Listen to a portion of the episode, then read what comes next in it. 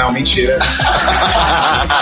Estamos começando mais um The Library is Open, edição especial. Toda edição é especial, mas essa é mais especial, porque nós temos uma convidada maravilhosa que veio gravar com a gente edição número 37. 37. 37. 37. Foi o que eu disse, 37. Eu sou Rodrigo Cruz. Eu sou Telo Caetano. Eu sou Caio Braga. Para abrilhantar nossa edição número 37, trouxemos aqui uma pessoa maravilhosa que arrasa em todos os palcos desse Brasil. Para. Até a Lady Gaga paga um pau pra ela, que eu tô Não, não sabendo. conta, para. E ela é a nossa inspetora. Nossa. Inspetor. É difícil essa palavra, né? E ela é a nossa inspetora escolar preferida, Alexia Twister. Vou falar professora Helena. Ai, gente, tudo bom? Ai, bem-vinda, Alex. A gente tá muito feliz de ter você aqui na aclimação. É no Cambuci, mas Ok. É, Olha, a gente mora do lado do parque, então teoricamente é aclimação. é aclimação, não é? do lado, amiga, eu conto quantos quarteirões é daqui até o parque não é do lado. Amiguinha, é um quarteirão. Tá bom, gente. Alexia Twister. Que não mora na aclimação. No caso. Alex, a gente quer começar com uma pergunta muito capciosa. Meu Deus. Cairo Braga. Ainda bem que eu não estou na quaresma, pode falar. Cairo Braga, faça a pergunta capciosa que a gente faz para todos os convidados. Alexia Twister, qual é a sua drag favorita? Gente, que difícil. Peraí. Pra começar assim. É, porque, é, então, porque na verdade eu, eu, eu, eu acho que a fonte de inspiração é, vem de tantos lados e eu, eu sinceramente não me inspiro em, em uma drag X ou Y, porque eu acho que o legal, e essa vai uma tática e uma dica, anota aí minha amiga de casa. É legal a gente sempre pesquisar quem são as artistas que inspiram as drags que a gente gosta. Porque a gente vai beber da fonte. E isso eu acho mais inteligente do que você. E, e- e- e acaba sendo muito fácil você, entre aspas, copiar ah, aquela drag. Porque de tanto que você admira, e, e acontece Sim, mesmo. sim. Você acaba se identificando, claro, e pegando um trejeito, um, um, um, espe- um passo, um, um jeito de, sabe, de mexer, de olhar, de falar, sem querer. E as pessoas vão todas falar assim, ai, você parece com fulana. E eu acho que, assim, existem as comparações, mas eu acho legal não ter. Eu admiro muitas, muitas, muitas. Deixa eu ver. Ai, o meu preferido é o Ícaro Kadosh. É o meu preferido porque eu vi nascer, eu vi crescer, eu limpei o bumbum. A gente é da mesma escola, na verdade, né? Então, é, é- é- acaba, acaba que é, nós somos muito parecidos em, em muitas, muitas coisas. Até no, no jeito de desenvolver o trabalho, é meio, meio, meio parecido, assim. Até tenho muito cuidado em não ficar tão parecido, porque ele é mais famoso. Então, as pessoas vão... Já aconteceu uma vez, olha, já mudando a pergunta. Já fugindo da pergunta. Mas já aconteceu uma vez, eu fui fazer o show toda careca e a pessoa totalmente bêbada errou a porta, entrou no camarim, na coxia, e o show tava rolando. Gente, e é isso? na Blue Space. É. E ele, e eu de vestido, careca, né? Bocona grande. O olho tava até um pouco assim, menos amabosado, tava um olho mais trabalhado. Pronto, Ícaro Kadoshi, né? E o menino falou: Ícaro, eu sou seu fã, eu te amo. Você é o melhor. Ícaro, fala, você é o melhor do Brasil. Eu virei e falei: Muito obrigado. Eu vou desmentir, eu vou acabar com o sonho da pessoa. É verdade, aconteceu. Ai, Olha, vocês não estão escutando, mas o Ícaro está presente. Ele está aqui, gente, entre nós. O Ícaro tá fazendo um featuring aqui. É, ele tá aqui. Se eu esqueci por alguma besteira, ele me bate. Ícaro, fala um oi. Fala um oi. Oi, eu sou hoje, hoje eu estou de assessor para assuntos aleatórios de Twitter. Não, para. Você é da nossa vida. Mas é sempre um prazer estar aqui com vocês. Depois que vocês abriram o livro pra mim, minha vida mudou. Gente, quero sair daqui transtornada. Transtornada não. Transformada. E transtornada também. Gente, juro que eu não bebi nada ainda. Uva. A noite está só começando. Uva. Bom, então, antes da gente continuar o papo com a Alexia, a gente vai dar uma lidinha bem rapidinha nos comentários sobre o episódio da semana anterior, da quinzena anterior, Da né? quinzena anterior. Sobre gordofobia, o grande close.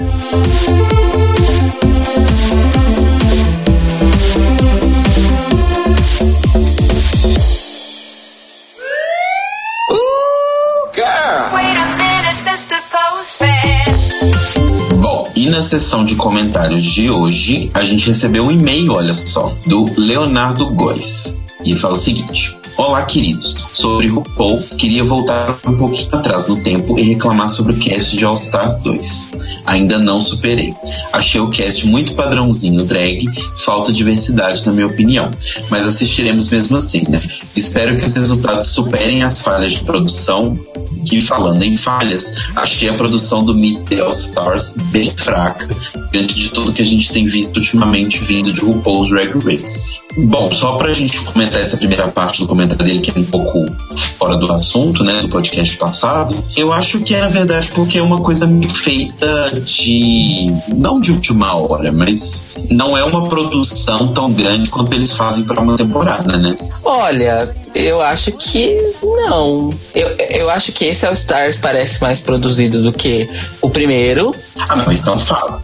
É, mas eu não, eu não saberia dizer se eles produzem menos. Não, mas eu não digo nem produzir menos, sei lá, talvez eu esteja errado, mas acho que assim, o- a movimentação total que existe em torno de uma temporada, tanto para a produção do programa, quanto para o canal, quanto para todo mundo, é muito maior do que movimentação para um All Stars. Porque você precisa fazer menos propaganda, porque as pessoas já vão assistir porque elas gostam daquelas, daquelas pessoas. Tipo, você não precisa convencer que aquelas pessoas são legais e que vai ser legal. As pessoas meio que já conhecem quem é e já sabem que vai ser meio ok. Entende o que eu quero dizer? Eu, sinceramente, tô meio assim também com esse All Stars. Acho que como a maioria das pessoas, por causa do cast. E tanto que até agora eu não assisti o Meet All Stars, tá aberto aqui no, no meu navegador, mas eu não assisti, já fui um fã melhor, admito. Mas eu também tenho essa impressão, eu acho que não é, e isso a gente, talvez isso caia por terra quando começar a temporada, mas pela experiência que a gente já tem de All Stars, não é uma produção tão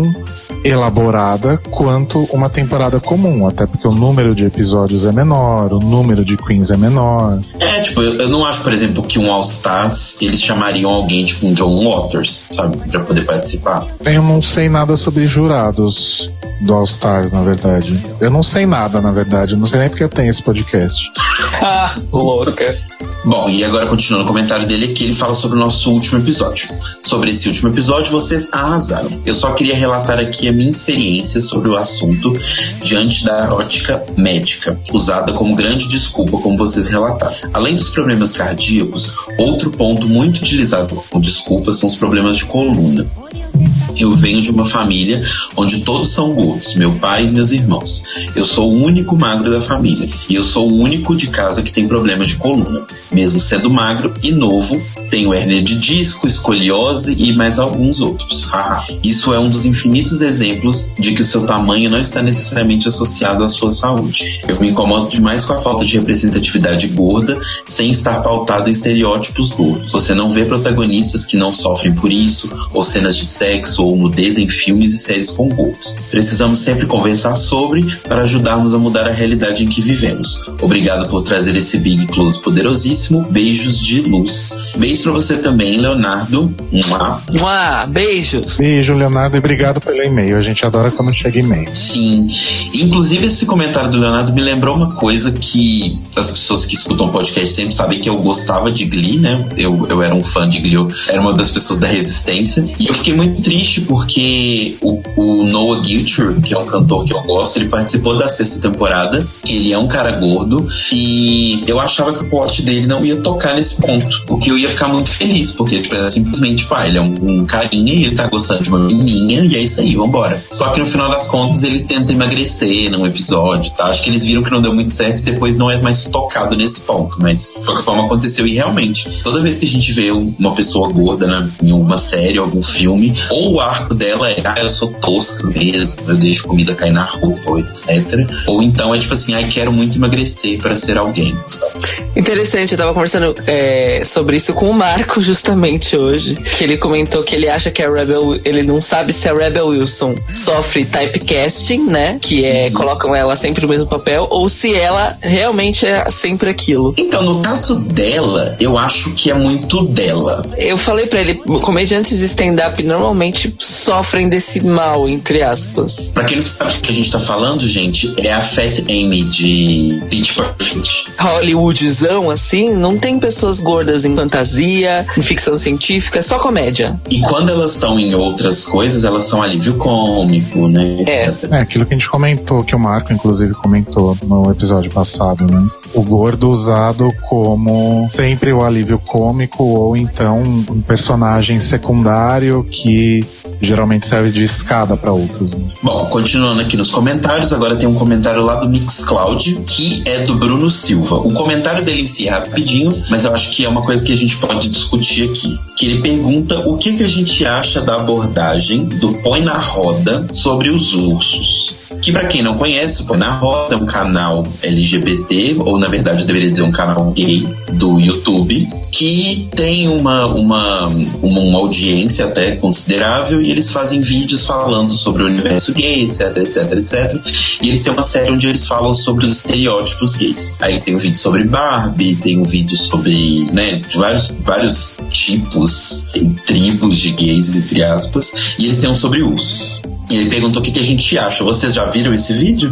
Eu vi quando lançou, mas eu não, não revi, confesso. Então, como eu Entendi. comentei lá no, no próprio Mixcloud, fui eu que publiquei a, a resposta pro, pro Bruno, eu acho que só por já ser do Põe na Roda já é errado por si só, né? Ah, mas assim, a grande questão é que na verdade não é exatamente sobre o tema que a gente falou no, no episódio anterior, porque a gente falou especificamente sobre gordos, Uhum. sobre a gordofobia e os ursos não são exatamente gordos. É, a gente É, sabe que grande parte dos ursos é gordo, mas não necessariamente que isso é uma questão. Tanto que no vídeo não exatamente o- os meninos do Põe na Roda ficam, é, pelo menos eu não, não percebi isso, porque eu vi uma vez assim bem rapidinho, porque foi o que eu aguentei, mas eu não vi piadas especificamente gordofóbicas. Eu acho que era uma visão deles, né? A visão distorcida que geralmente eles têm sobre todas as coisas, aplicada no universo urso como um todo, e não exatamente pelo fato de serem pessoas gordas. É, então, eu não, não, não tinha visto esse vídeo. É, eu assisti pelo comentário do Bruno, porque eu queria poder ver e comentar com ele e tal. E assim, Bruno, foi bem difícil assistir porque eu acho que o grande problema do Põe na Roda é que eu acho eles míopes em relação ao mundo que a gente vive. Eu consigo compreender perfeitamente que pessoas que têm a vivência deles têm as opiniões que eles têm sobre diversos assuntos, tenham, tratem certas coisas que para algumas pessoas são caras, etc., com uma certa frivolidade, assim, tipo, ah, é qualquer coisa. Eu consigo entender isso. O que eu não consigo entender é você se propõe a fazer um canal que ganha essa notoriedade e, sabe, tem essa, essa. atinge tanta gente, você continuar insistindo nisso. Então o problema que eu acho do vídeo é piadinha demais. Eu não acho que nenhuma piada necessariamente foi gordofóbica, eu concordo com o Rodrigo, mas assim, eu acho que é piadinha demais. Parece que eles querem destruir essa coisa de estereótipos e tribos e etc, porque eles pegam opiniões bem distantes entre as pessoas, mas no fim das contas eles não conseguem dar a volta e desconstruir, sabe? Fica só, tipo, afirmação de, de, de estereótipos. E eu não tô falando isso porque foi um vídeo que afeta a gente, entre aspas, questão de ursos. Eu fui logo depois assistir o vídeo dos Barbies e assim, é tão ridículo quanto, sabe? Então eu acho que o problema, eu concordo com o Rodrigo, é mais a abordagem deles, que eles fazem, que é boba, que não é profunda. No final das contas, só acaba estereotipando ainda mais as pessoas que já são estereotipadas, sabe? Então eu acho que não acrescenta nada, só atrapalha e põe a gente dentro de nicho. Concordo. E por último, um último comentário que a gente tem aqui não é sobre o episódio passado. Ele é sobre o outro episódio sobre LGBT. Você se sente representado, que é do Luiz e eu achei legal trazer ele aqui porque o Luiz comentou depois que a gente já tinha gravado a, a leitura de comentários passado, então acabou que o, o comentário dele passou por mim.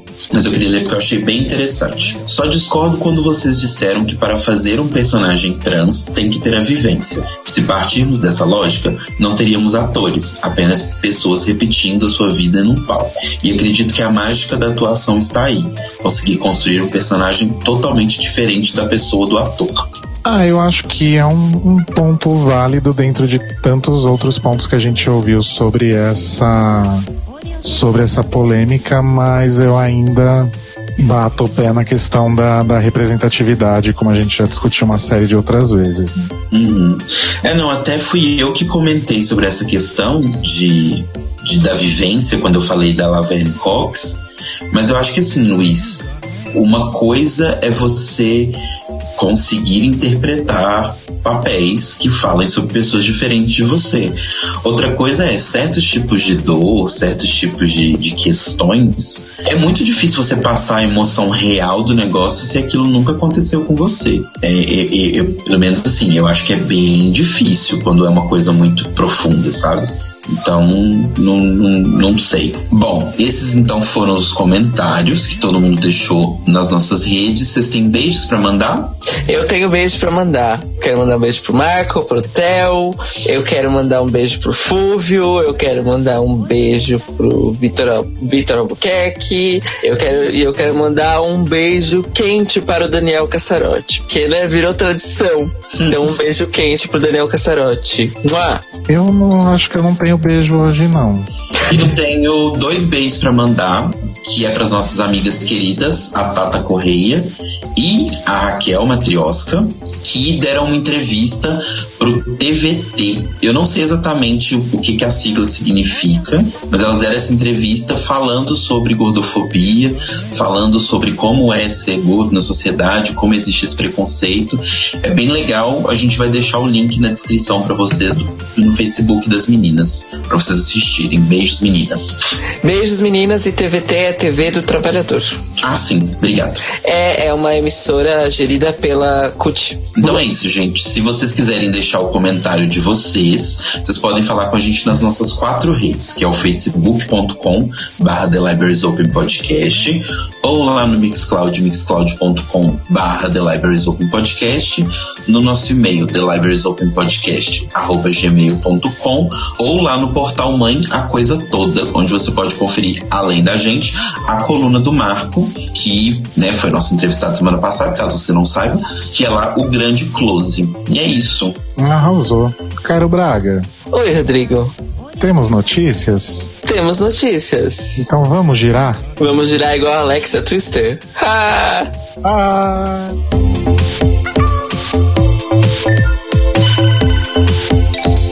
これはオーディオセットアップのテストです。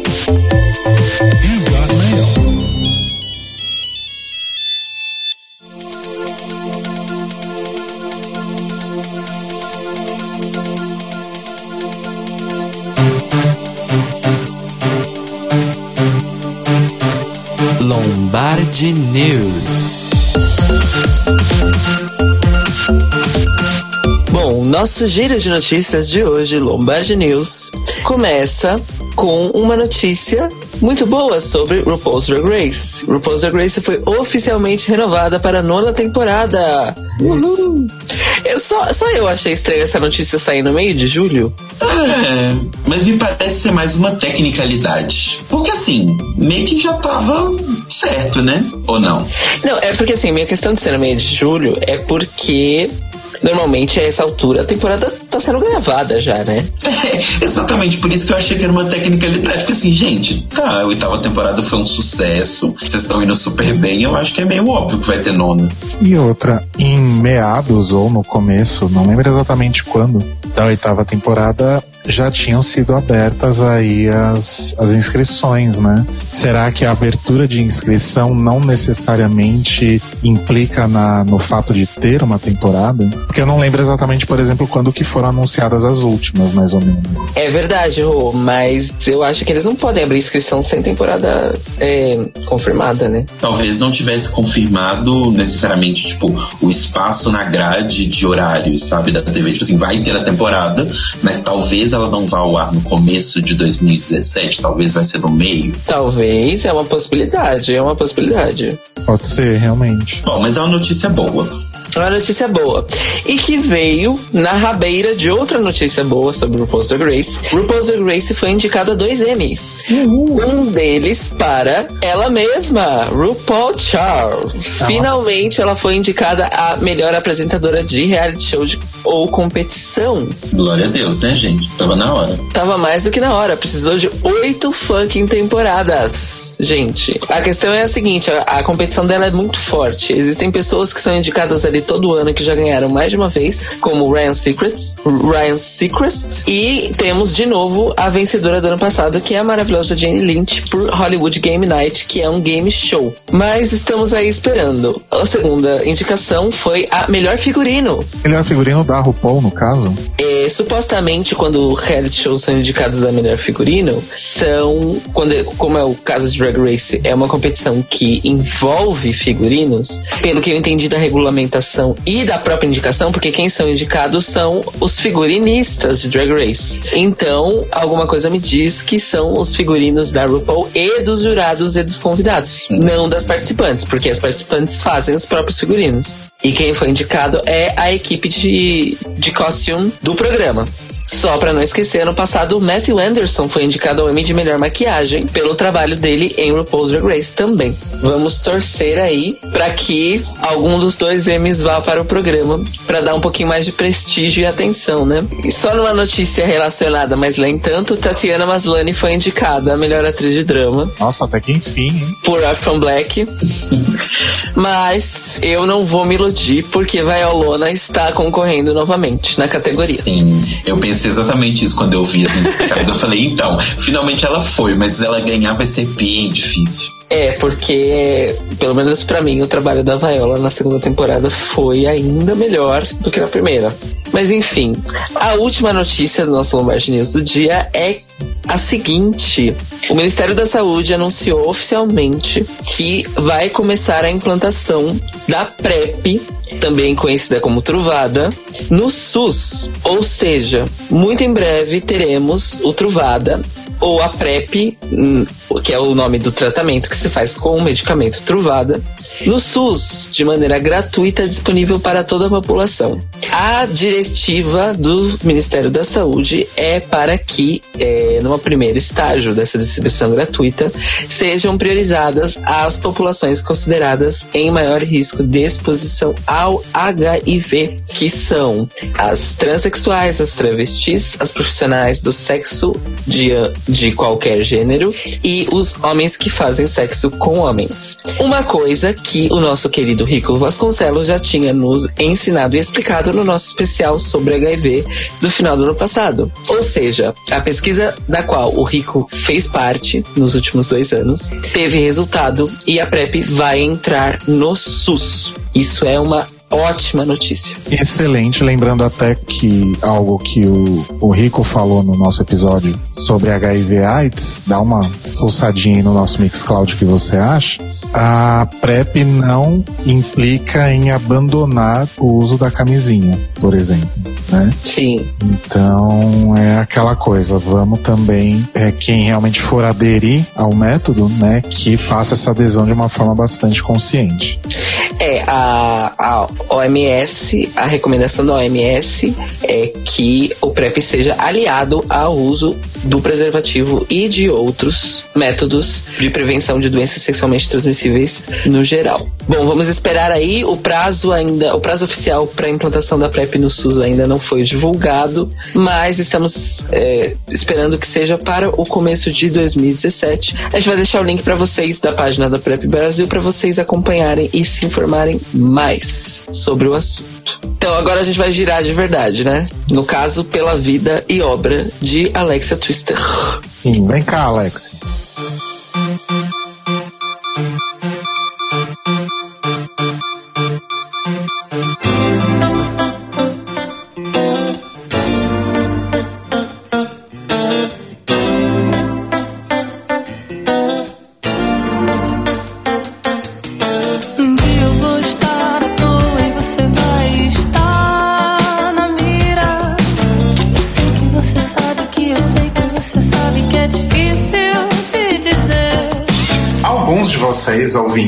Né, devem conhecer a Alexia principalmente por causa da participação em Academia de Drags. Porém, a Alexia Twister tá aí há quase 20 anos. Daqui a dois meses, mais ou menos, completa aí 20 aninhos de carreira. Mas com corpinho de 19. E é uma das personalidades maravilhosas que a gente tem aí na noite. Também tem muita história. contar. Tem muita coisa aí que já fez nesses 20 aninhos. É verdade. É, mas na verdade a gente vai começar fazer uma coisa menos linear, né? Porque a gente é super contemporâneo. É. Então a gente. então, na verdade, a gente vai começar falando do, do presente mais recente aí, que foi a sua participação, que foi super elogiada em Academia de Drags. É, então conta pra gente como que foi o convite para participar, como que foi a ideia do, do papel, entre aspas, de inspetora, as gravações, como que é o seu contato com a Silvete, como que foi com as participantes. É, o meu contato com a Silvete, a Silvete é como se fosse minha madrinha aqui em São Paulo. Desde quando eu a- a- apareci, comecei a participar dos concursos, isso em 2004, né? 4 para 2005. É, ela sempre é, demonstrou muito carinho por mim. E isso, ao longo de todo esse tempo, sempre que ela podia me indicar para algum trabalho, ela me indicava. Quando aconteceu a primeira edição da Academia de Drags, eles precisavam de alguns professores, eles chamavam acho que professores mesmo na época. Nessa segunda também professores, Dur, é, pra palestrar, né? Pra passar as ideias de cada episódio.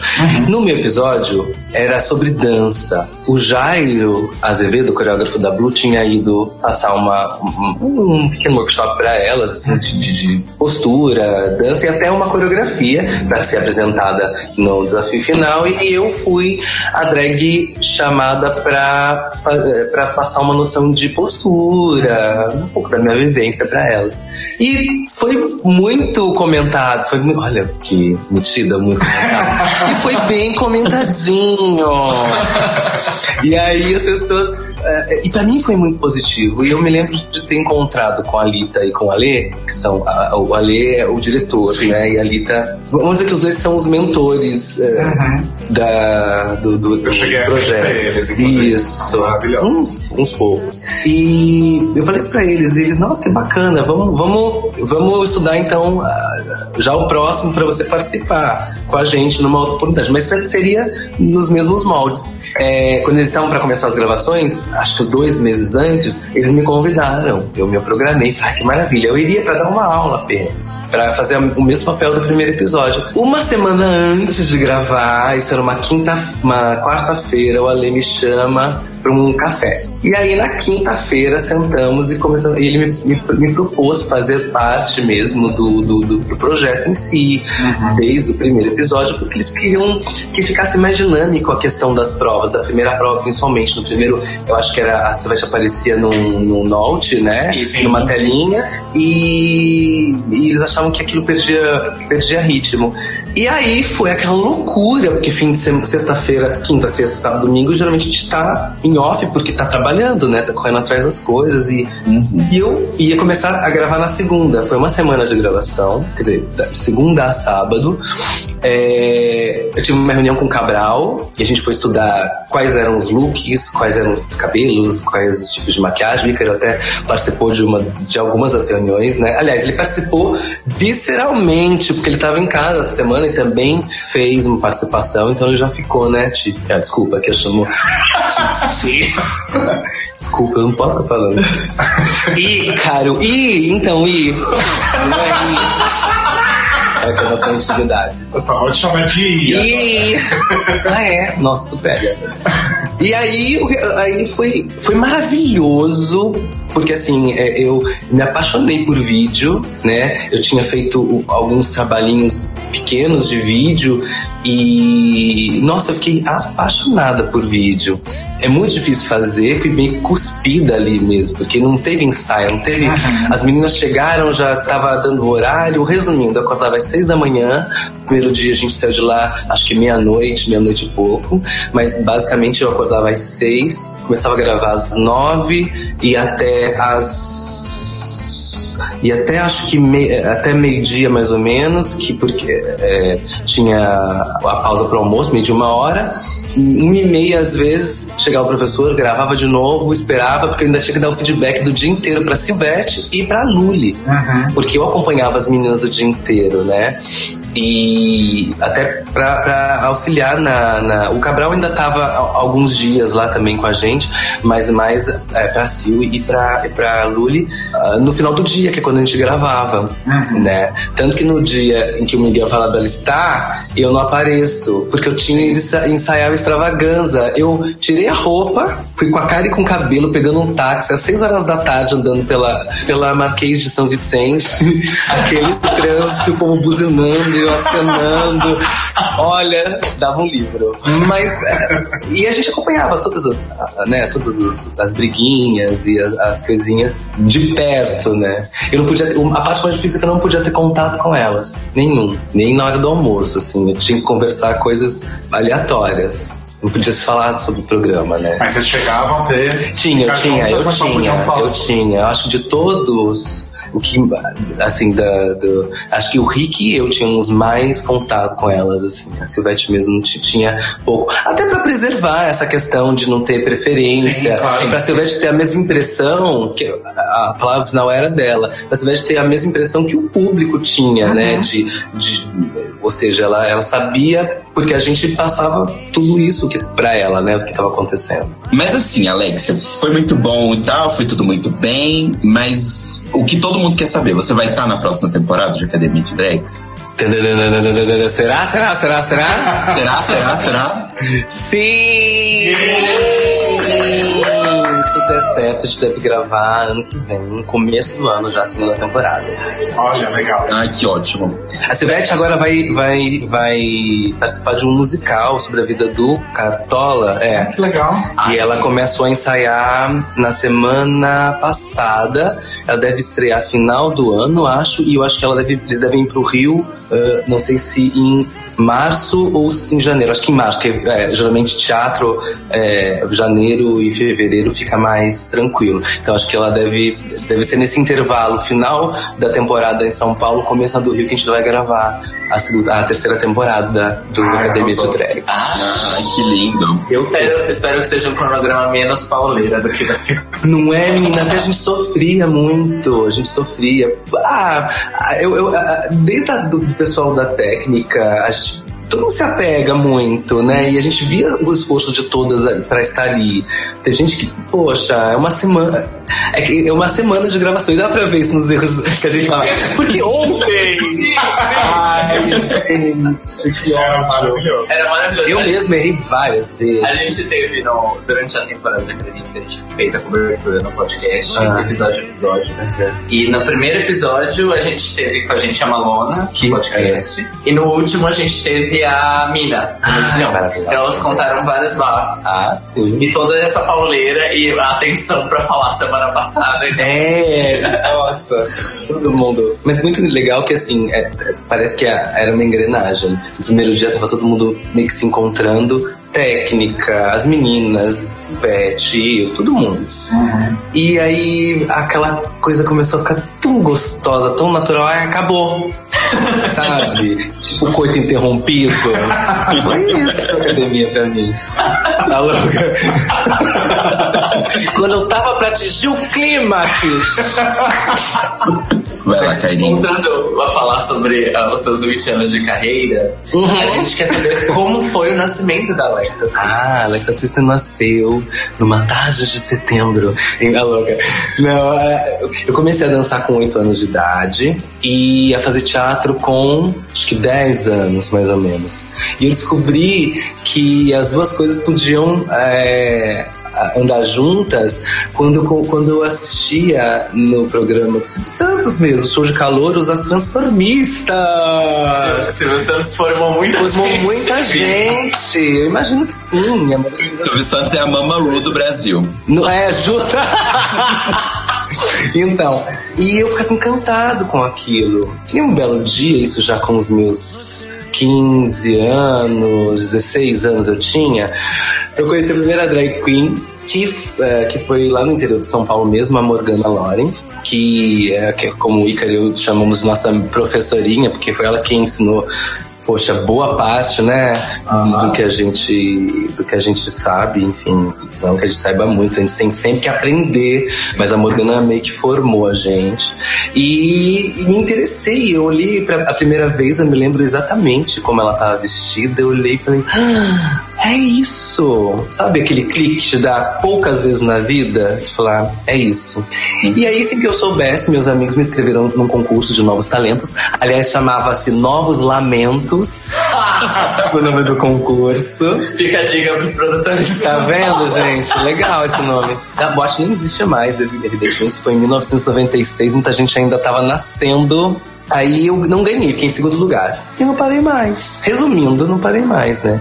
Aí comecei a. a- a- gostaram de mim, começaram a me chamar pra um show, pra outro show. E a coisa foi crescendo, crescendo, crescendo. Até que um dia a boate do interior fechou e até, até encorajado, encorajada pelo Ícaro, porque ele já estava já tava trabalhando em São Paulo na época. E não, você tem que vir, você tem que vir sim, você é muito boa. Eu, ai, ó, será? oh, não sei. Oh, será que vou? Será que fico? Ele, não, vem. E aí eu comecei a me inscrever em todos os concursos possíveis e imagináveis. E, e aí tô aqui. Aliás, isso é uma coisa interessante, porque a, a Márcia também, também falou pra gente muita coisa de concurso. E é uma coisa que a gente não vê muito mais. As drags começando É, você vê muitos no- nas boates do centro. Nas boates do centro, tipo a Danger. Pode falar nome? Pode. A Danger, a Danger ela, ela tem a tradição do Drag Danger, que é, eu acho que um dos concursos mais conhecidos, assim, da, Paga do meio. o maior valor. Ai, quanto é agora? 20 mil reais. 20 mil reais. Legal. Eu participei do concurso do, do Drag Danger. Eu participei em 2005. Eu fiquei em segundo lugar. Quer dizer, minha sina é ficar em segundo lugar. né? E eu perdi pra Leona. Leona Flor, é. E na minha época era o quê? Era mil reais o prêmio. Hoje eles pagam 20 mil pra drag vencedora. Nossa, prêmio ótimo. O último dia são espetáculos mesmo, montados. Eu já vi gente com costeiro, mas elas têm a, a mesma linha de raciocínio, né? Que geralmente a gente encontra muitas bates de centro, que é o que o público prefere, que frequenta, é, que é o bate-cabelo e tal. Mas é, são riquíssimos os figurinos. Quem gosta de figurino, aí tá aí a dica, afinal. E, e demora, e demora, acho que oito meses, cinco meses o concurso. Eita! É, um Nossa, concurso que dura um tempão e no final do ano, acho que é novembro ou dezembro, eles escolhem finalmente a Drag Danger. Gente, que coisa, né? Eu não sabia disso. Isso É, não chega ao é porque eu acho que o centro é um gueto muito fechado. É. Né? Ele fica circulando entre, entre as boates do centro mesmo, parece que não. Não sei. Não sei. Aliás, eu vou me interromper, fica a dica, porque ainda as inscrições podem acontecer ainda, porque é o concurso toda sexta-feira que acontece na Danger. É. É. só procurar ou, ou a Danger nas redes sociais ou ir até a boate. É. Acho que são 8 a 10 candidatas por sexta-feira e passam duas para semifinal a cada sexta-feira. E depois tem as semifinais e cada semifinal vai passando duas para final. Acho que são oito candidatas na final. Esse foi o seu boletim Danger Dance A gente vai procurar, a gente vai deixar o link na nossa descrição. É lá, gente. A gente, não, tá- a gente também trabalha na Danger, mas a gente tá fazendo, falando É. porque realmente às vezes a, É uma pessoa, a pessoa quer começar e não Sim. sabe. E eu acho que concursos como o, o próprio, a própria Cover Girl da, da, da Divina, Uhum. eu fui me divertir muito. Não rindo das meninas, é claro que não. Mas eu me diverti porque eu gosto desse show. E, Uhum. e existe essa diferença entre os shows do centro e os shows da Augusta, né? Existe muito essa coisa, ah, o gueto pop e o gueto aroche, vai. Como brincaria a Márcia, né? A Márcia fala, aroche! Adoro. E, e é isso, então é uma oportunidade, acho. E concurso, gente, eu sempre digo pra todas, concurso pra você mostrar o trabalho, não é pra você ganhar. Não é à toa que eu sou segundo lugar. Já perdi pro Ícaro, gente. Olha quem é o Ícaro. Olha quem eu sou. Porque concurso é pra, também pra meter a cara, perder concurso o é pra medo, meter né? a cara, é pra Sim. você aprender, pra você, sabe, a tua oportunidade pra poder exercitar, porque é, é, é como se o tutorial, o tutorial do, do YouTube, que como diria a Malona, substituiu a, a, a mãe drag, né? É, ele serve pra você, pra te ensinar, mas você só aprende mesmo a ser um profissional na prática. Acho que em qualquer profissão é assim. Sim. Metendo a cara. Né, metendo a cara. E a gente nunca deixa de aprender. Eu, até hoje, falo, nossa, é um toque de maquiagem, é um, um- passo, é um, é um trejeito, é um tipo de. Sabe? Sempre você vai aprender. É, bom, então você tem o background da dança e do teatro. Uhum. Isso. né? Como que isso contribui para você como Alexia, para sua performance, para o que você escolhe fazer, Olha. até look mesmo. Sim, é, é, a questão do figurino é sempre mais complicado quando você dança. Que tudo quebra, tudo rasga.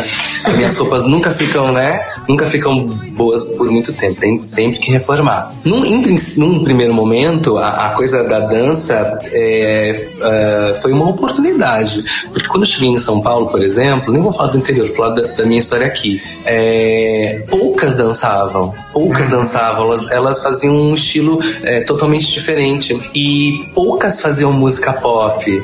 Não existia muitas, é, muitas drags que faziam música pop. E então isso foi muito positivo pra mim, porque de cara já. Opa, essa menina dança. Olha, essa menininha aí faz algum. Olha, olha, remexeu. Então as pessoas começaram a prestar atenção. Quem é ela? Quem é ela? Quem é ela? Claro, se é confundida com outras que já faziam isso, tipo, na minha época, é, quem dançava, fazia blue, por exemplo, era a Yuri Mix. A Yuri, ela faz algumas coisas, mas ela faz muito pouquinho, ela tem outros, outros trabalhos. Hoje não é o principal foco dela, os shows. Mas ela era a única que dançava. Então, assim, foi, no primeiro momento, foi isso. A, o teatro, até na hora da dança, você tem que interpretar. E a música você tem que interpretar, como se estivesse cantando de fato. Né? É, e tem a respiração. Sabe como é que eu aprendi a dublar? Ouvindo Marisa Monte. Olha. Sabe aquele. É, é uma das. É, uma das cantoras. Aquele Cor de Rosa e Carvão. Sim, sim. Eu furei o CD de casa, era CD na época. E já era CD.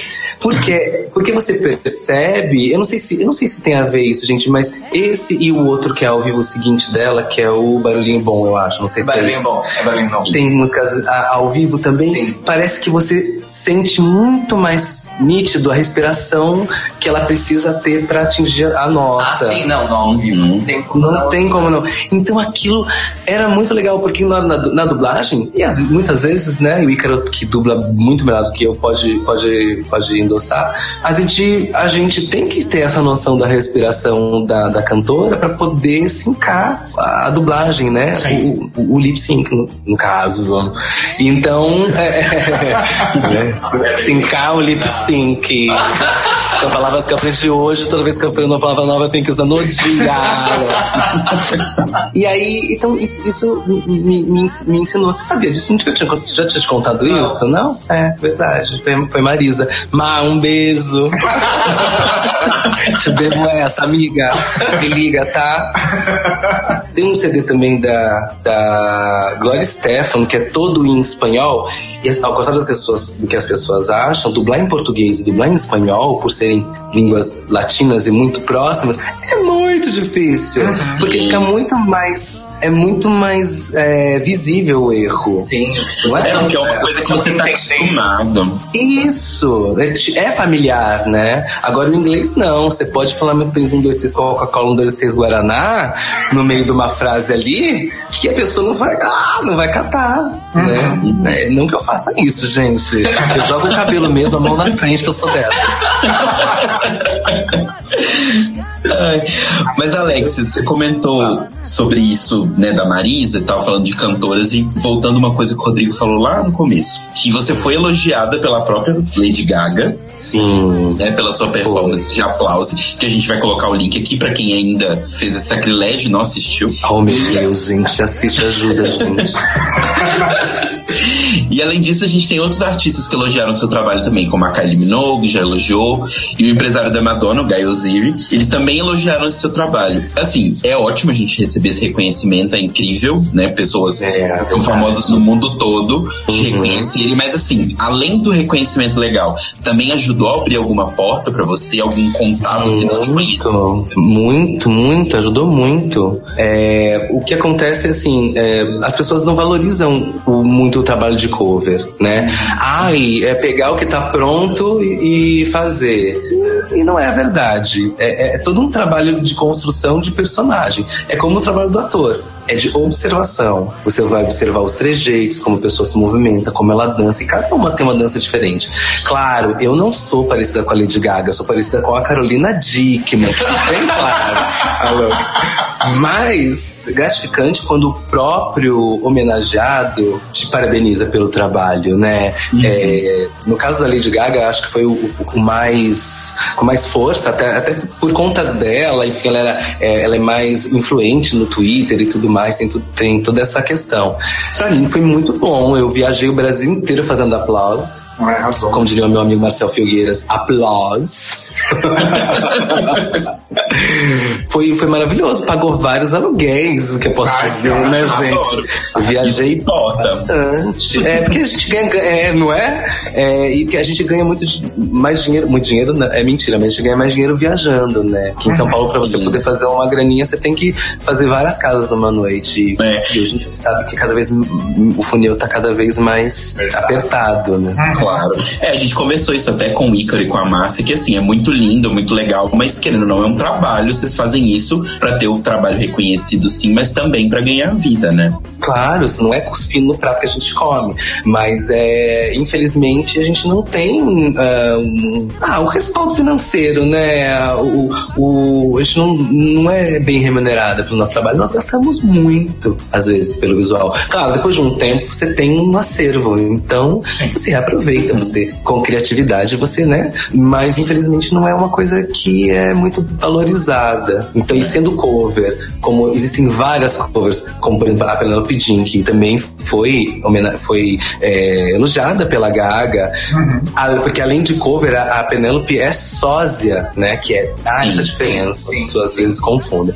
Ela é sósia da Gaga, e sim, é, ela tem um trabalho muito específico, direcionado pra ela, então é maravilhoso, abre porta pra outras meninas que também fazem no Brasil inteiro, gente. Toda boate tem uma cover de Beyoncé, uma cover de Lady Gaga, isso é fato. Como de outras art- artistas também. Mas eu me espanto com a qualidade do trabalho delas, com o pouco que elas têm. Elas não têm uma 25 de março, às vezes. Elas não têm um- uma ladeira por geral. Elas não têm, sabe, um, um- um lugar. eh, Tudo é muito caro. Se pra gente já imagina pra elas. E com o pouco que elas têm, elas usam de uma criatividade, assim, espantosa pra poder realizar o, o trabalho delas dentro da, da, da comunidade delas ou da cidade delas. Né? Exato. Falando de drags novas, Hum. eh, a gente tem feito a gente fez Ícaro, pra Márcia, a gente quer saber a sua opinião também. Tá. O quanto você acha que o RuPaul's Drag Race influenciou nessa nova mo- movimentação da cena drag de São Paulo e se ajudou vocês também que, são, que já estão aí antes do Drag Race? Eu acho que tudo é positivo, tudo é muito positivo. Influenciou sim, as meninas. é, É eu até brinco, às vezes tem gente que acha que a coisa da drag começou agora. A arte drag começou hoje com o RuPaul, com a RuPaul. É, a RuPaul tá aí há muitos anos, né, gente? A gente já conhece a RuPaul desde os anos 90, pelo menos. É, eu pelo menos conhecia, né? Uhum. Eu sou dessa época. então eu já conhecia. Elas são super influenciadas, sim, existe, como eu falei. a- as meninas da cena pop são mega influenciadas pelas americanas. Isso já não acontece tanto no centro. Se bem que eu, eu tenho percebido, vamos- eu não sei se posso dizer, uma miscigenação dessas meninas do centro pegando coisas das meninas da, da Augusta e vice-versa. Eu acho isso maravilhoso. Eu acho que tem que ter mesmo. Porque o brasileiro tem essa, esse dom de abrasileirar, entre aspas, tudo que, tudo que vem pra cá. Né? A gente pega uma, um, um- um Halloween e transforma do nosso modo, nossa maneira. Porque acho que essa é a maneira do brasileiro de, de, de, viver as coisas, né? Adaptando pra realidade do nosso país. E eu acho isso maravilhoso. Eu acho tudo maravilhoso. Como eu falei antes, o programa da RuPaul abriu mesmo as portas pra, pra, pra gente, para as pessoas voltarem a, a, a- procurar, a querer saber. Eu vi esse boom acontecendo nos anos 90, quando, a, a- quando a arte drag se popula- popularizou no Brasil. Primeiro em São Paulo, no, no Rio, né, nos, nos grandes centros, acho que BH, não sei, nos grandes centros, principalmente aqui na região sudeste, e para depois é, toda festa, toda boate tinha que ter uma drag, toda festa tinha, tinha uma, uma drag fazendo recepção, É, era, era, era muito. Mas também tem a questão, acho que da moda. A, a moda em 90 e pouco, 92, acho que até 94, era anos 70, de novo. Sim, Então sim. tem essa pegada. Sim. Aí, aí, tinha, aí lançaram os- o australiano, que é o da Priscila, Rainha do Deserto, que, que, que tem essa pegada do ABBA, que é um ícone, que é um grupo, é um ícone gay, né? O ABBA e outras como Diana Ross, etc, etc, etc, trazendo o ano 70 de novo pra pista. E, e a gente tem hoje na moda um que mais de 90, né? Sim, sim. Talvez seja por isso. Eu, olha, olha a minha análise morfológica. Talvez por isso a gente esteja vivendo esse boom neste momento também. Eu acho que tudo culmina. Gosto dessa palavra culmina. Eu nunca tinha feito hoje. Aprendi hoje também, tem que repetir três vezes. Mas legal isso, porque eu nunca tinha feito essa associação com os ciclos da moda. Faz super sentido. É. Porque a, a arte drag tem muito a ver com comportamento, né? Também. Total. É, então eu acho que isso acaba, acaba tendo esse vestígio mesmo do- do- da coisa da moda, do, do né? É interessante você falar isso porque tem a teoria do, do ciclo dos 20 anos, né? Na moda, É, né? do ciclo dos 20 anos. E o que você falou, que os 70 voltou nos 90 e os 90 voltou agora, ou seja, os 70 também voltou junto. É, de certa forma sim. Porque nos anos 70, por- justamente por causa da disco music, foi o, período em que, tipo, a- as, mascu- as masculinidades foram deixadas um pouco de Isso. lado também. Eu acho que também a partir dos 60, com a questão sexual, né? Sim. A- com com- com começando a se discutir sobre sexualidade, se falar sobre paz e amor, e nanã, é, é- é que acho que as pessoas começaram a, a relaxar mais, sobretudo os homens, né? a relaxar, relaxarem mais e, e- e viverem, a, deixarem de, de viver essa coisa do machão, do homem. Apesar de que isso ainda é muito endeusado É. nos dias de hoje. né? É, infelizmente não foi Não apagado. foi apagado. A gente, tem momen- a gente tem momentos de respiro. É, mas acho que as pessoas Mas começaram a abrir a cabeça nesse período, hein? Isso tem a ver, tem a ver. Paz e amor, gente. É, Alexia, uma coisa que a gente repara vendo suas performances é que você não se limita em questão de estilo, né? Então você faz cover de Lady Gaga, você faz performances mais tradicionais, entre aspas, do, do cenário drag que a gente está habituado a ver, ou então você faz alguma coisa mais, ah, tipo extravagância, Teatral, ah, sim, sim. E comédia, né? Que inclusive eu me mijei de Várias Consiga seu rumo. É incrível. que foi maravilhoso. Obrigada. Amo Marisa também, né, gente? Não tem como não amar. Referências e inspirações que você tem pra compor esse monte de coisa diferente. Olha, a primeira coisa, assim, é, é, eu falo que a inspiração vem ah, de duas maneiras. Às vezes a gente pega a música e dentro daquela performance idealiza o restante, né? Às vezes é o oposto. Você tem uma ideia de um. de- geralmente comigo nunca é o figurino, geralmente é, é a situação. E aí dela é mais difícil, porque daí dela você procura a música perfeita, que é muito mais difícil. Nossa. É muito mais difícil. No caso, por exemplo, Siga Seu Rumo, não tem como não ser uma, uma atuação cômica, primeiro, que é a Marisa Monte com a banda Vexame, cantando a música do Pimpinela, que na versão origi- original eu fui pesquisar, eles cantam o videoclipe é super sério. Sim, É, aqui. é, super sério. Maravilhoso. Já a banda Vexame era uma coisa escrachada, pastelão total. E, e também com uma vertente anos, anos 70, porque vinha aquela coisa do brega, enfim, que é bárbaro. A Marisa e, e- e a banda Vexame são incríveis. Acho que eles não trabalham mais, né? Então eles eram incríveis. É, mas enfim. E não tinha como fugir muito do que. Do que não fiz um cover, mas é, a- a- nesse, nesse ponto específico eu me inspirei muito na atuação da banda Vexame. né? Mas depende, por exemplo, agora se é um trabalho de cover, aí é estudo do começo ao fim, dos trejeitos, do movimento, de como vai ser feito é, esse cabelo, a maquiagem mais próximo possível, ou alguma coisa que seja mais parecida. Até porque eu acho que de repente pode quebrar muito as minhas expressões, né?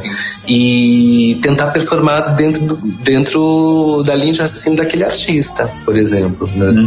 Ah, na Blue Space a gente tem o diretor artístico com o coreógrafo, que é feito uma reunião, decidimos tudo, né? O, ce- ah, até a figurino do balé, até o cenário, até o que vai, que, que vai acontecer, onde a gente opina, claro, né? Pra poder desenvolver o show pra no dia seguinte começar a ensaiar. É bem assim, papo, papo. Você lembra alguma dessa específica dessa situação do tipo, puta, tive essa ideia e agora? Tem que correr atrás de uma música. Nossa, deixa eu lembrar. Hum, meu Deus, meu Deus, meu Deus, meu Porque deve Deus. ser um processo super interessante. Sim, tem um. Tem, ah, não foi uma ideia minha, foi uma ideia minha com o Wagner, que é o diretor artístico Wagner Caltante Cavalcante da Blue. Nós fizemos um show que acabou acontecendo no, no, numa parada gay. Aí eu não me vou me lembrar qual foi o nome, um show especial eh, da, da Blue Space pra parada, em que eu entro com um menino gay, aí sofro uma agressão do, de dois caras, que são os bailarinos, e durante o show eu vou me transformando em drag. Sim. É bem bacana, é bem bacana esse show.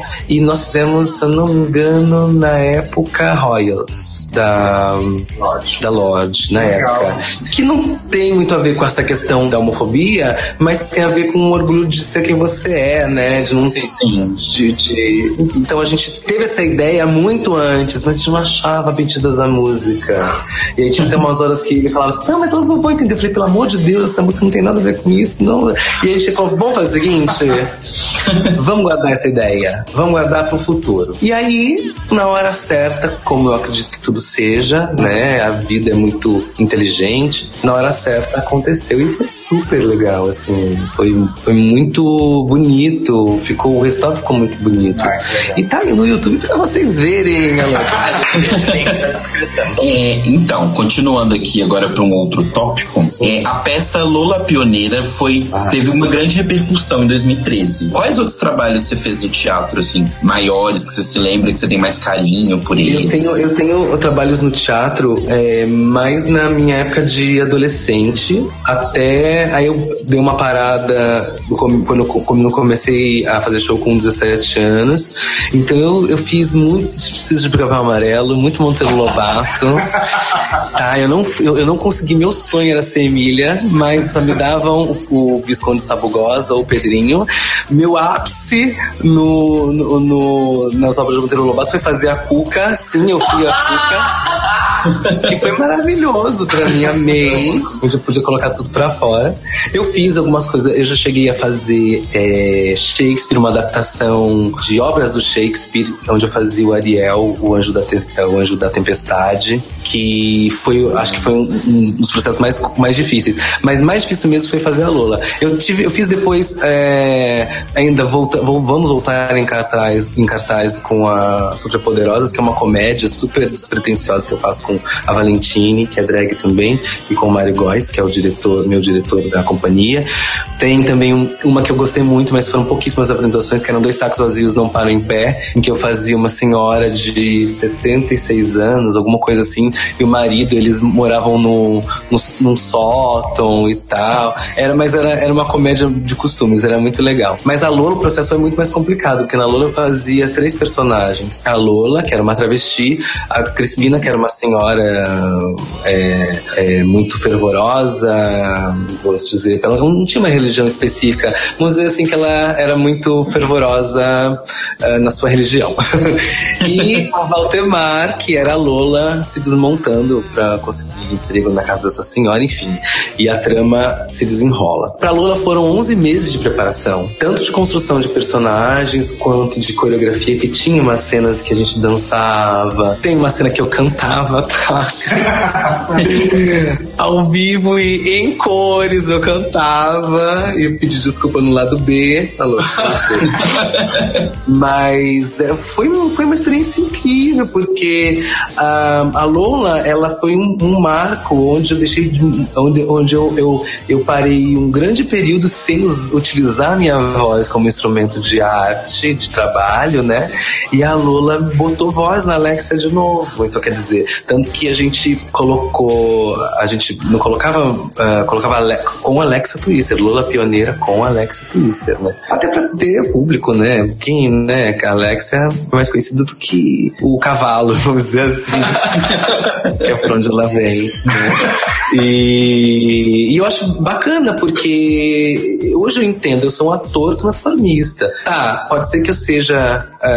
Eu sou uma drag queen também, mas ah, o, o nome da minha, da minha profissão, vamos dizer assim, é ator transformista. Eu posso fazer outras personagens. A Alexia é uma personagem que faz outras personagens, né? Ela vive outras personas. E é verdade, eu tenho essa piração de, de imaginar como é o subtexto dessa mulher, no caso, tá interpretando. Ou se é uma coisa mais pop, ah, tá, como é que ela se comporta? Ela é piranha, ela, sabe, ela é, ela é mais garotinha, ela só tá provocando. Tudo tem. Tem um, um show que a gente fez na Blue, chama, é, daquela música Sonhos, que é do Peninha. A cantora era Moni, é, Monique Kessos, é isso? Eu não lembro. Em que eu ficava, sem brincadeira, 15, 20 minutos, fechada numa salinha que tem lá perto da coxia, chorando compulsivamente, porque eu tinha que entrar chorando, né? Ela fala sobre o amor, o amor, que o amor acabou. Eu tinha que, eu não tava sentindo nada por ninguém naquele dia, mas eu- naquele momento da minha vida, mas eu tinha que buscar aquele sentimento, sabe Deus de onde, né? A coisa do, é, não tinha nem o, como chama da memória afetiva, o, ai, cadê, a Rita Von Hunt aqui pra me, pra me lembrar? Ela fez teatro. O, enfim, não tinha nem o recurso da memória afetiva, eu tinha que chorar mesmo. E eu entrava com a maquiagem toda escorrida, era isso que eu queria. As pessoas, pera, pera, ela- pera, ela tá chorando? Não, ah, eu- ela tá chorando? Sabe? E, e trazer o, um momento diferente ali, trazer a minha emoção, a minha história ali para as pessoas é, comprarem ou não. Graças a Deus, geralmente elas compram, então. muito bem. Falando em, em transformismo, a gente quer saber. Qual a diferença? Não, mas a gente quer Que susto. A gente quer saber como surgiu o extra- o extravaganza. Ah, o Extravaganza. O Extravaganza foi um projeto criado pela Blue Space. O próprio Vitor foi o que ide- idealizou, na verdade. Ele queria juntar três artistas completamente diferentes num espetáculo de música ele- eletrônica, em princípio, que é o que normalmente se ouve na pista maior da Blue. E aí sentamos todos para com as meninas para saber quais eram as quais, quais eram as diretrizes e o Breno Barreto, que é DJ, foi assim o nosso é o nosso grande tutor, mentor espiritual, porque ele foi dando tanto a direção das, músicas eletrônicas quanto como costurar com as músicas pop. E, e a gente trouxe essa coisa da interação com o público, de estar próximo deles, de, de trazer isso para que isso seja menos distante, né? A drag no palco, o artista no, no, no show não te queria.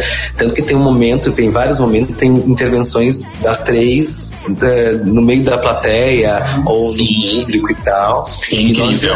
E, e, e é muito, apesar de cansativo, é muito gostoso fazer. Você vê, nossa, já foi, sabe? Já, já foi, gente. Que isso, já não senti nada. Foi Me no meio da lembrei que. plateia, pulou no camarote, depois se jogou no palco. E, ui, já acabou. Já acabou, é. E a primeira versão tinha 30 e poucos minutos, acho que eu tô enganado, acho que é um pouco mais. E aí nós fizemos uma versão light pra viajar, porque não dá pra comportar um show, transportar um show da Blue Space pra qualquer ambiente, né?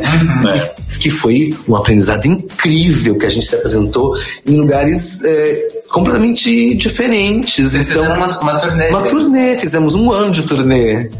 Não é maravilhoso? Hoje em dia, abrir um caminho também para outras meninas fazerem o mesmo tipo de, de trabalho, não o mesmo tipo, mas fazerem trabalhos similares, ou então para divulgar mesmo. Gente, estamos aqui, aqui no Brasil fazemos coisas legais, diferentes e tal. Esse tipo de show, ele já existia. Na minha época, na minha época é né? Mas eu também chamava show montado. No interior a gente conhecia como show montado, que nada mais é que um, um show que vai interagindo com o outro, com o outro, contando uma historinha. Sim. A gente não, não tinha uma, a gente não tinha um- uma linha de raciocínio, mas eram, eram a- a- o nosso intuito era a interação e a, e a coisa da- da- das aparições, intervenções, as pessoas ficarem, aonde que ela, da onde vai surgir o viado agora? Do teto, do banheiro, do bidê, do, do ralo, entendeu? E aí estamos, estamos agora com o segundo, com o 2.0 que a gente apresentou, que a gente- e a gente modifica, é como um espetáculo de teatro, a gente modifica até o final da turnê, a gente modifica completamente, a, tanto a versão curta quanto a, a, a mais comprida. E trabalhar com as duas é ótimo também, que são duas doidas também. E trabalhar comigo, né? Uma coisa que eu é porque vocês Coisas maravilhosas, tá, gente? Pelo amor de Deus, ama as duas de paixão. Ciperella e Dani Coach. Ciperella e Dani Coach. Dani Coach que é andrógena, maravilhosa. Tá certo andrógena? Porque a Dani tem uma coisa mais feminina. Não, pode falar Sim. É, né? É que eu tô aqui com um andrógeno, com um espécime. Aqui do lado também ela perguntar. E aí Ciperella que é aquele furacão, né? Que é a prova de que ser drag queen é um estado de espírito, né? Não precisa, não tem nada a ver em ser trans e ser hétero. Ser, ser drag é, não tem a ver com gênero. E ela tem, ela é drag na alma dela, é maravilhosa. A gente se pega também às vezes, não. mentira, mentira. Adoro. E a gente começa agora. Se pega de outro jeito. Ai. Ok. Ah, eu pegaria as duas. Vamos começar agora a turnê em julho. Agora, final de julho está Labirintos em Bauru. Gente vai pra, pra Cuiabá, a gente vai pra, pra Pirituba, mentira. Ai, tem que vir é pra cá, hein? Cidade. Sorocaba também, pra Mentira, também estamos tentando fechar, vamos ver. Ou seja, pessoas dessa cidade fiquem atentas. É, gente, se você quiser, por favor, nos, nos consulte, faça uma consultoria grátis, inbox. Eu vou tentar arrumar pra extravagância vir pra BH, viu? Glória a Deus, por favor. já- Eu fui na semana pra lá e já Não. enchi o saco dela. Eu ainda Foi- falei com o Rodrigo, eu falei, mas eu não tô entendendo. A Alexia vem um final de semana e a Estrepela vem no outro, tem que vir todo mundo junto. Pois é, gente, né? Aí já só faltou a Dani Coach pra poder fazer Exato. extravaganza. Não, mas vai, Ó, vamos, vai- faz o rolê aí, faz o rolê aí. vamos trabalhar isso. Oh, muito obrigado. Deus lhe pague, viu? Por falar em trabalho, né? Você já falou um pouquinho disso, na verdade, sobre reconhecimento, principalmente financeiro, né? Isso tá mudando, tá igual, já foi pior ou já foi melhor? Porque a gente ouve- isso de muita gente. É, é, sim. Muita, muita gente. A gente tem a sorte, e não é me gabando, de graças a Deus, acho que também por eu me adaptar muito bem, é, sempre não, não, não falta trabalho.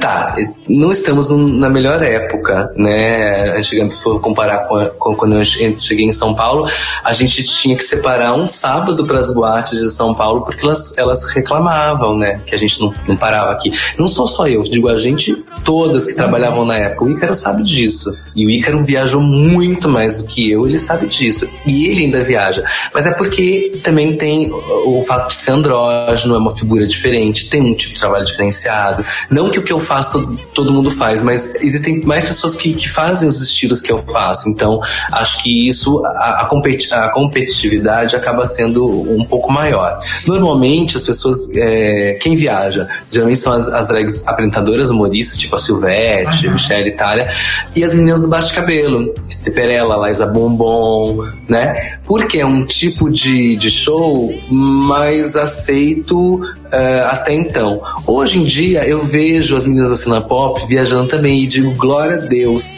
porque existem outras, outras formas de, de, de, de, de estilo drag que precisam ser vistas pelo Brasil. E já são feitas em outros lugares. Existem pessoas que se identificam com esses outros estilos, né?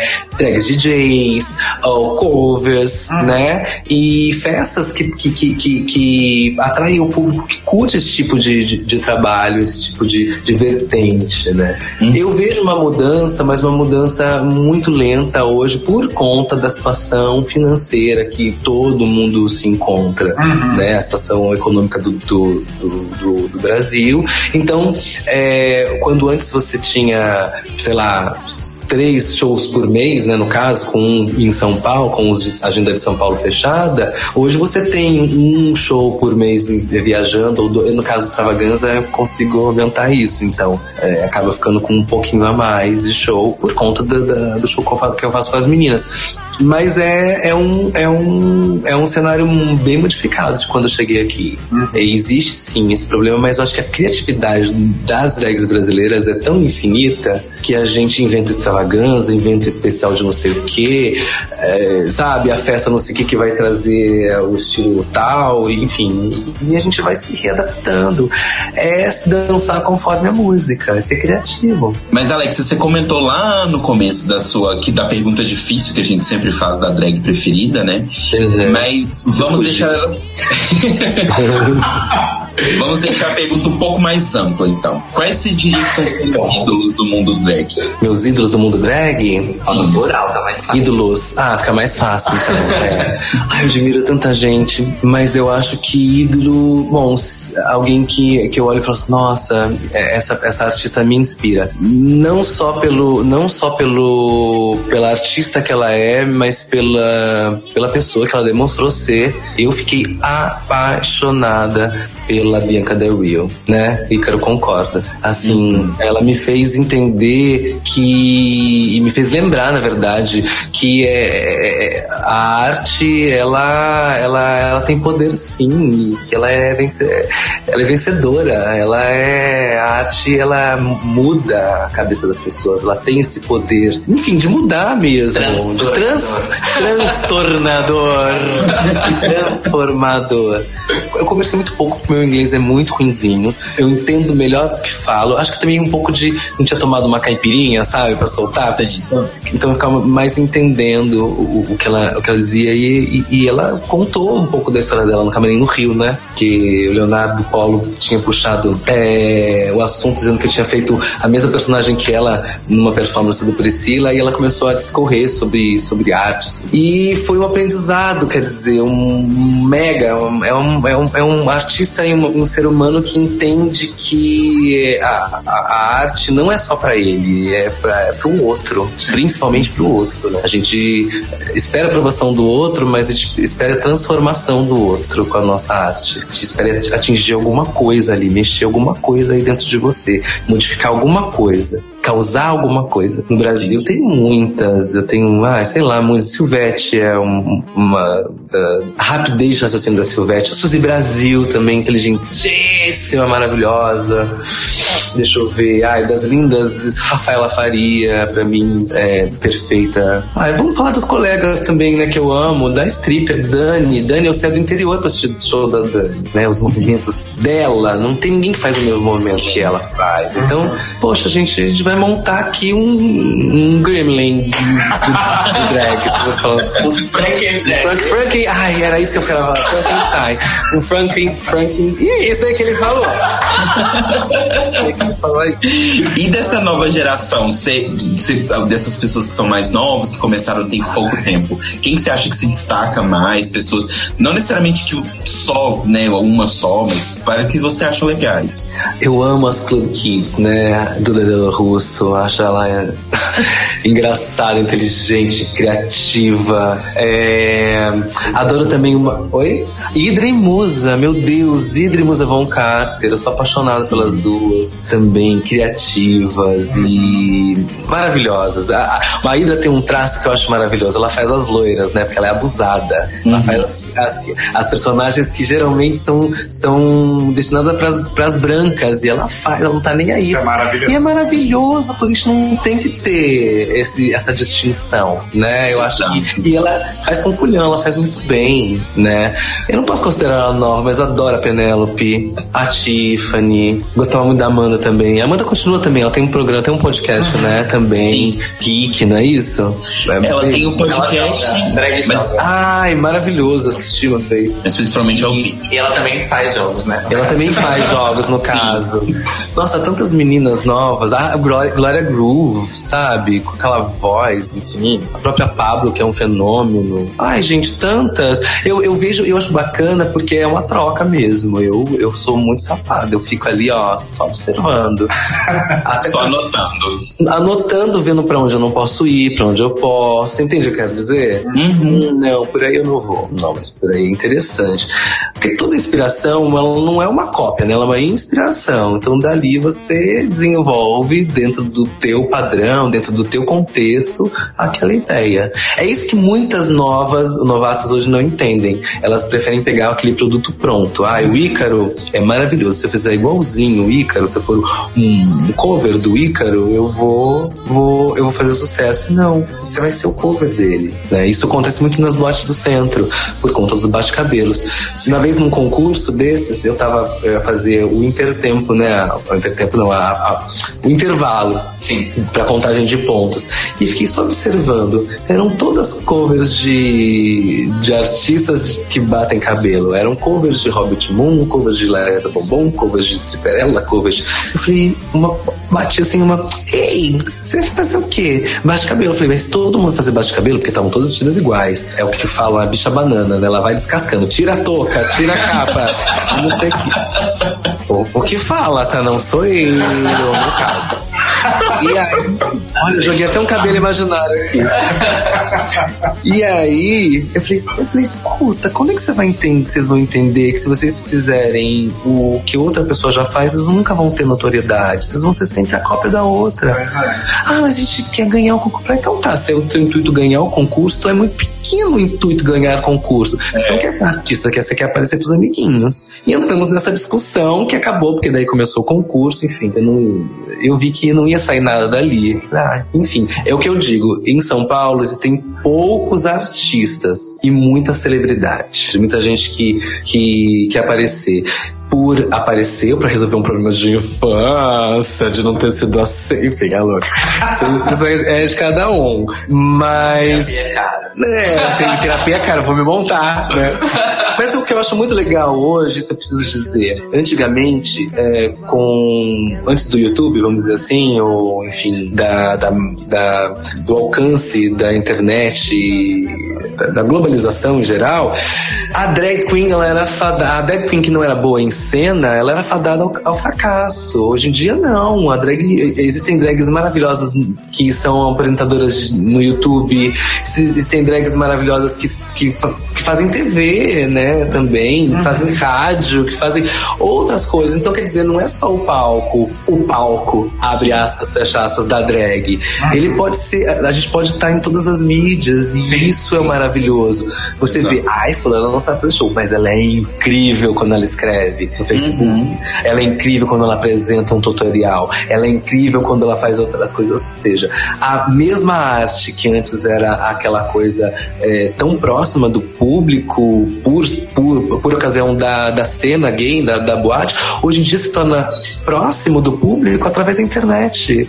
Entendeu? Através do podcast de vocês, através de, enfim, de tantas coisas, né? E aí que vem a rebarba das celebridades, né? Que eu penso, celebridade faz o quê? Celebra. Não dá conta, deve ser muito difícil celebrar, correr atrás, enfim. Deve ser. Mas eu não. é, Mas eu acho que.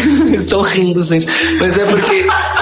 Eu, eu acho que artista sente necessidade de, de fazer arte, sente necessidade de estar em cena. Faz 20 anos que eu faço isso, gente. Você acha que em nenhum momento eu pensei em parar? Em nenhum momento as circunstâncias me fizeram pensar em desistir? Um bilhão de vezes. Mas é por que, eu faço? É porque eu preciso disso. Eu preciso é, estar em cena. Eu não preciso do. do Ai, vamos tirar uma selfie. Ai, ai Alex. Ah, não, tanto que você vê. Eu, eu, eu digo, olha, olha, outra, outra aí. Eu falo, se eu fosse mais nojenta, mais metida, eu seria muito mais famosa. Mas o meu problema é esse, que eu deito no chão, jogo truco com as pessoas, sabe? eu sou do povo, eu não vou ser diferente, entendeu? Eu tenho meus momentos chata, não é, Ícaro? É. Ícaro me conhece a 25 anos e ele sabe. Mas eu, eu sou uma pessoa normal, eu sou um artista, eu, eu, eu, eu gosto de um momento também recluso, sabe? Isso é normal. E acho que essa é a grande diferença. E as novinhas, às vezes elas ficam tão desesperadas, pra, as pessoas hoje em dia estão tão desesperadas para aparecer, uhum. essa é a grande questão. E que você vê muita coisa boa na internet, você vê muito lixo na internet, em todas as áreas, né? Em todas as áreas. Então, é, só um comentário sobre celebridade que eh, a gente, eu já li num texto que eu não vou lembrar qual. Milhares de textos que a gente lê e fica só Hum. Aquela frase na sua É, cabeça. Mas é porque ela te tocou de alguma forma. E ele, é, as, as, pessoas, as celebridades viram celebridades porque várias pessoas as celebram. Uhum. Mas a própria celebridade também só sabe se Se celebrar o tempo inteiro. é aquela duck face o dia inteiro, quer dizer. É. Mas, mas enfim, é um, é um trabalho, enfim. É que eu é, é que eu acho que não é legal misturar. Sim. Não tô querendo ser pur, purista, é isso? A palavra? Professora. Eu não quero ser purista, porque eu acho que isso também deve, em algum momento, agregar né, a, a- a- arte também, enfim. Eu acho que eh, a notoriedade te, faz, eh, te possibilita ganhar dinheiro com a tua arte, né? Outro dia eu tava, eu tava vindo no, no metrô mesmo, não, era trem, não lembro. As pessoas, a- uma mulher entrou toda vestida de, de índio americano, assim, ela tava meio apache. Mas eu vi que ali tinha uma verdade. Ela devia ter ido estudar, ficar com os índios. E ela começou, ela, ela, ela, ela, ela vendia, ela ve- vendia poesia em troca de, de dinheiro. Então ela declamava Carlos Drummond de Andrade, ela começou a declamar Clarice Lispector, começou a, a declamar é, é, poetas nacionais e as pessoas davam dinheiro pra ela. E ela, e ela, uma humildade, virou pro cobrador. Era, era um ônibus, foi, foi, faz- foi fazer um ensaio no que eu falo do mundo, fui de ônibus. Eu não dirijo, gente, tenho medo. tenho medo. E táxi tá muito caro, a vida no Brasil tá difícil. Eu tava de ônibus, eu ando de ônibus, com todo orgulho. Tenho até o, aquele negocinho, o bilhete único, que é mais barato. E aí ela, e aí ela falou assim, olha, muito obrigado, eh, senhor motorista, senhor cobrador, a todos vocês por, por, me, por me permitirem exercer a minha arte com dignidade. Aquilo tocou, é evidente, visceralmente em mim, porque é mais ou menos isso que às vezes você tem que fazer dentro de uma boate. Ei, para o que você tá fazendo, presta atenção em mim, por favor, me ajuda a exercer o meu trabalho, né? E todo artista é isso. Acho que todo artista quer essa atenção, porque tem alguma coisa a dizer, ou alguma mensagem a passar. Eu falo que o Ícaro é um mensageiro, né? Porque eu já vi ele fazer shows em lugares super, assim, é... Com baixo padrão vibratório. Baixo padrão vibratório, vamos dizer assim. e as pessoas iam se amontoando em volta dele. Aquilo era quase que mágica. Sabe aquela, aquela história do, do flautista? Isso. Era isso. E o artista é um flautista, né? Ele, ele, ele, ele é o grande imã da, pras pessoas, pra falar no coração das pessoas e usando a arte. Todo mundo chorou. Todo mundo chorou nesse Isso momento. que você tá falando, Eu tô quase comendo o microfone. meio que você já respondeu, mas eu vou perguntar porque. Ou, vamos dizer assim, que a, a voz da pergunta é mais direcionada. Não. Você tem alguma dica pra quem está chegando agora? A grande dica que eu sempre dou é pesquise. Se você quer ser uma drag queen mesmo, você pesquise sobre arte drag, pesquise de onde veio, quem foi. Quem foi não vai encontrar, porque arte drag eh, ela começou na Grécia Antiga, né? Com teatro, praticamente. Né, quando as mulheres não, não podiam eh, exercer a profissão de ator, aí tem o período elizabetano, tem todo um, toda uma história de artistas transformistas ou drag queens eh, que acaba sendo a mesma coisa, Sim. é, né? Só que em, em momentos diferentes da história, na, na história do, do, do Oriente, né? Teatro Kabuki, enfim, tem, tem, tem muita coisa para pesquisar. Saibam, saibam quem são as artistas é, é, é, ah, referência dentro da- do, do teu país, da tua cidade. Evidencie os artistas da sua cidade. Você vai descobrir talentos incríveis, às vezes, escondidos, porque é, infelizmente a gente vive muito nesse eixo, né? Sudeste. A gente que viaja ainda tem essa, essa possibilidade de, de conhecer artistas diferentes. E é maravilhoso. Então, ou seja, informe-se. Não, não, não, não, não acha que ser drag queen é simplesmente dress as, as a girl, né? Sim. Não simplesmente se vestir de garota. Não, existe um contexto, existe arte, existe um porquê, existe uma, uma dificuldade, a problemática, uma maneira de se fazer. Nem que você crie a sua, mas existe. Então pesquise. Não só na internet. Tem muita internet, mas vá assistir esses artistas. Sim. Pesquise nas pessoas. Pesquise nas pessoas, é importante. Até porque assim, ok, legal assistir coisas no YouTube, mas não é o mesmo. Não, ao É, vivo.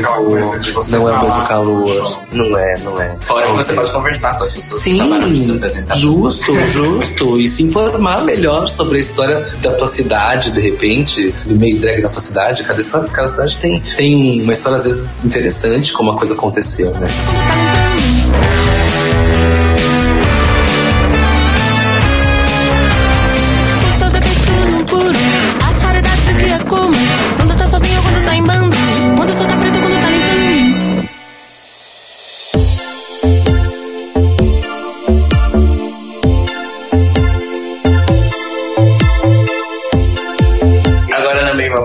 Mais um segmento final, mas a gente é um momento meio merchan, meio segredo. A gente, Meu quer saber, Deus. a gente quer saber o que a gente pode esperar da Alexa aí pros Meu próximos Deus, meses. segura minha mão, Ícaro. O Ícaro também sofreu essa pergunta ah, o que que vocês podem esperar nos próximos meses? O que, que eu vou fazer? Isso? É mesmo? Gente, eu tenho atenção, eu estou em cartaz. Tá bom. Eu, é, eu tenho aí ah, o pro- o projeto Nós Devemos Voltar com as Superpoderosas, que é uma comédia, que inclusive são, são autores mineiros, inclusive. É o Andrew Percy, o outro me fugiu o nome. E eles faz, fa, faziam, se eu não me engano, em, em BH. Ah, nos anos 90 essa peça, é. E a gente readaptou, já, já acho que já é o terceiro. Essa peça a gente, a gente sai e volta, sai e volta já faz uns três anos, mais ou menos, porque ela é muito comercial, essa que é a verdade. Ela atinge qualquer público. E, teatro realmente tá, comprando a palavra, foda de se fazer. Acho que ainda deve encher teatro e o Miguel fala bela hoje em dia, porque são ah, figuras da mídia, né? E tá difícil, as pessoas elas. Tá tudo muito caro e as pessoas preferem ir ao cinema mesmo, tá tudo mais, né? Ou não. Ou não, ou então é, ou nem isso, enfim. Pega 10 reais e compra três filmes do Camelô. Tá lá. Pode ser. Vai em casa assistir. Vol- Voltamos com a peça, se eu não me engano, em. Ah, estamos em julho. Acho que final de agosto, se eu não me engano. Eu não lembro a data. Já tem a casa? Vai ser no, no teatro no Shopping Vila Lobos. A gente estava aqui no, no Teatro do Ator, na Roosevelt. Ficamos, ficamos depois. Também fizemos no. Como chama aquele da. Meu Deus, fugiu! Oh, gente, ela é assim mesmo. Eu esqueço, eu esqueço. Enfim, tivemos um outro teatro ali. E agora a gente vai pra esse pro Vila Lobos. A gente fez, fez, fez em Santo André. gente- e eu devo voltar com a Lola, acho, no final do ano. Não, Mas poucas, poucas apresentações e um espaço provavelmente de arte, um espaço pequeno. Porque a Lola já, já é um, um texto mais difícil, mais dramático. Então as pessoas já não gostam de chorar na vida, né? Então são poucas pessoas que infelizmente procuram esse tipo de, de segmento teatral. Fora isso, a gente tem projetos de shows, né? Não podemos falar, uns projetos, não pode falar, gente. Tem um projeto com o Ícaro de internet também. A gente tá um processo aí e tal, que a gente não pode contar no momento, mas coisa boa vem vindo. que mais? Tem uma academia de drags que ano que vem a gente deve gravar. Tem também um outro projeto de internet que eu também não posso falar. É, tem, tem, tem a turnê do Extravaganza 2.0, que até, até outubro a gente tá fechado, mas a gente vai continuar abrindo agenda para os outros meses. Ai, me senti chique falando até outubro a gente tá fechado. Foi bom falar isso. Foi deu uma coisa boa que não é ego aqui da gente. Quais cidades? Ah, a gente tem uma, uma cidade por mês, né? Como eu tava explicando como funciona. Então a gente tem Bauru, Sorocaba, acaba ah, Cuiabá, tem um, e um em Jundiaí. Deu? Deu os quatro meses? Deu quatro Então é isso. Deu. É, é. A gente tem outras que a gente tá tentando fechar, que nem a, em Sorocaba é na EDUB de Sorocaba, então provavelmente tem a EDUB de Piracicaba. Victoria House em Brasília também, quando a gente fez a sessão de fotos, o Thales me ligou, eu quero aqui! Então tá, então no meio da turnê provavelmente vocês vão estar sabendo melhor. Ou tá sabendo é ótimo, vocês saberão. falando. Vocês, vão, vocês saberão melhor é, onde o Extravaganza 2.0 estará. E não perca, porque realmente é um show que a gente faz com muito amor mesmo. A gente se gosta muito, a gente se completa muito. A gente se gosta, se curte, se liga. A gente se amiga em tudo. Nossa, Paquitas, né? É isso, gente. Ai, Alex, obrigado. Muito, muito obrigado. Foi maravilhoso. Ai, gente, posso interromper? Que eu fiz até agora o, o hétero discreto fora do meio, que é meu cantinho. Mas é tão pouco que a gente pode. São poucas as vezes que eu tenho a oportunidade de deixar falado pros anais da história, para que todo o universo, inclusive os alienígenas, vão ouvir esse, esse podcast. Meu Deus. É. É verdade, 2019 vai pra tá aí. Marte, vai pra Marte. 2019 tá aí, eu mu- vai mudar. Escuta o que a gente tá falando. Ah, minha amiga tem dessas, gente. É, João Bidu tá aí também. É, ela é borra de café também. Mas, ó, eu falo, pra, eu falo pra ela que a nossa amizade já pode ser presa, porque fazem 18 anos que a gente conhece. E. Tô gripada, gente. E ela realmente me viu nascer Verdade, e, e chorou quando me viu em cena. E nós tivemos uma professora em comum, que é a Morgana, mas se você for pensar grosso modo, o grande molde que a gente teve ao longo desses 18 anos foi um ao outro. Verdade. Porque a gente passou por milhares de coisas, tivemos muitas situações. Eu acho que assim, a gente sempre fala que a intimidade maior que a gente tem é um com o outro, porque a gente sabe absolutamente tudo que o outro passou, sem, sem pudores, sem medo de mostrar o lado negro da força que existe em cada um de nós. E Eu já te mostrei várias vezes o meu lado negro da já, força. Gente, a Alexa depilava a minha bunda no banheiro, só pra vocês terem uma ideia disso é. Uma gilete a gente ia. Verdade, gente, já aconteceu isso. É, e assim, mas Não faz- que eu tenha muitos pelos. Não é isso. Não me queima, hein, Carol. Mas é muito, é muito prazeroso, porque assim, a vida do artista já é corrido. É. E você tem A gente tem pouca né? oportunidade de ter contato com as pessoas, com os Pessoas. amigos, com a família. A gente É. acaba se cruzando nos trabalhos e, e a gente teve a sorte de morar junto mais de uma vez. Isso, trabalhar, Trabalhar muito, muito junto, é. Então, assim, e, e eu tentava eu tentava há muito tempo designar o que, que a Alexia fazia, tanto que ela até citou isso no, no meio da entrevista, É. porque ela, quando chegou a São? Paulo, foi uma, foi uma das primeiras que fazia as, as músicas pop e eu falei que ela não era nenhum tipo de drag que existia e intitulei ela eu mesmo, dentro do meu banheiro, de pop drag, que era uma coisa que não, não tinha. existia. Mas hoje, no final das contas, e eu falo isso pra ela, mas eu quero deixar isso pra todo mundo. Pra mim, se eu fosse ser drag, eu já falei isso pra ela mais uma vez, eu, eu seria ela. Porque pra mim é, é o mais próximo de perfeição que uma drag queen pode chegar em. Oh, todo mundo. Oh. Mas é sério, pra mim é a mais completa e eu vejo a, a quantidade de tempo e determinação e trabalho que ela dedica não só nos figurinos, na montagem das personagens, nas perucas. Eu agradeço toda vez que eu não uso peruca quando eu vejo o que ela faz pra manter as dela desse jeito. Me dá mais trabalho mesmo. E, sorte, e, e eu só tenho que agradecer, porque assim, a gente brinca que a gente se reencontrou. É. Não foi um encontro à toa, foi um reencontro de outras vidas. A gente são sabe se era mãe de alguém, se era marido e mulher, se Ou era mulher era com inimigo, mulher, né, era amiga? inimigo, se era resgate, É. enfim. Mas eu só tenho que agradecer por ter tido a oportunidade de ter essa encarnação há 18 anos ao lado dessa pessoa. eu só queria deixar isso. Não, a amizade Ah, de 18 anos. Ai, gente, o que, eu vou dizer depois disso? Apenas Ai, obrigado e boa noite.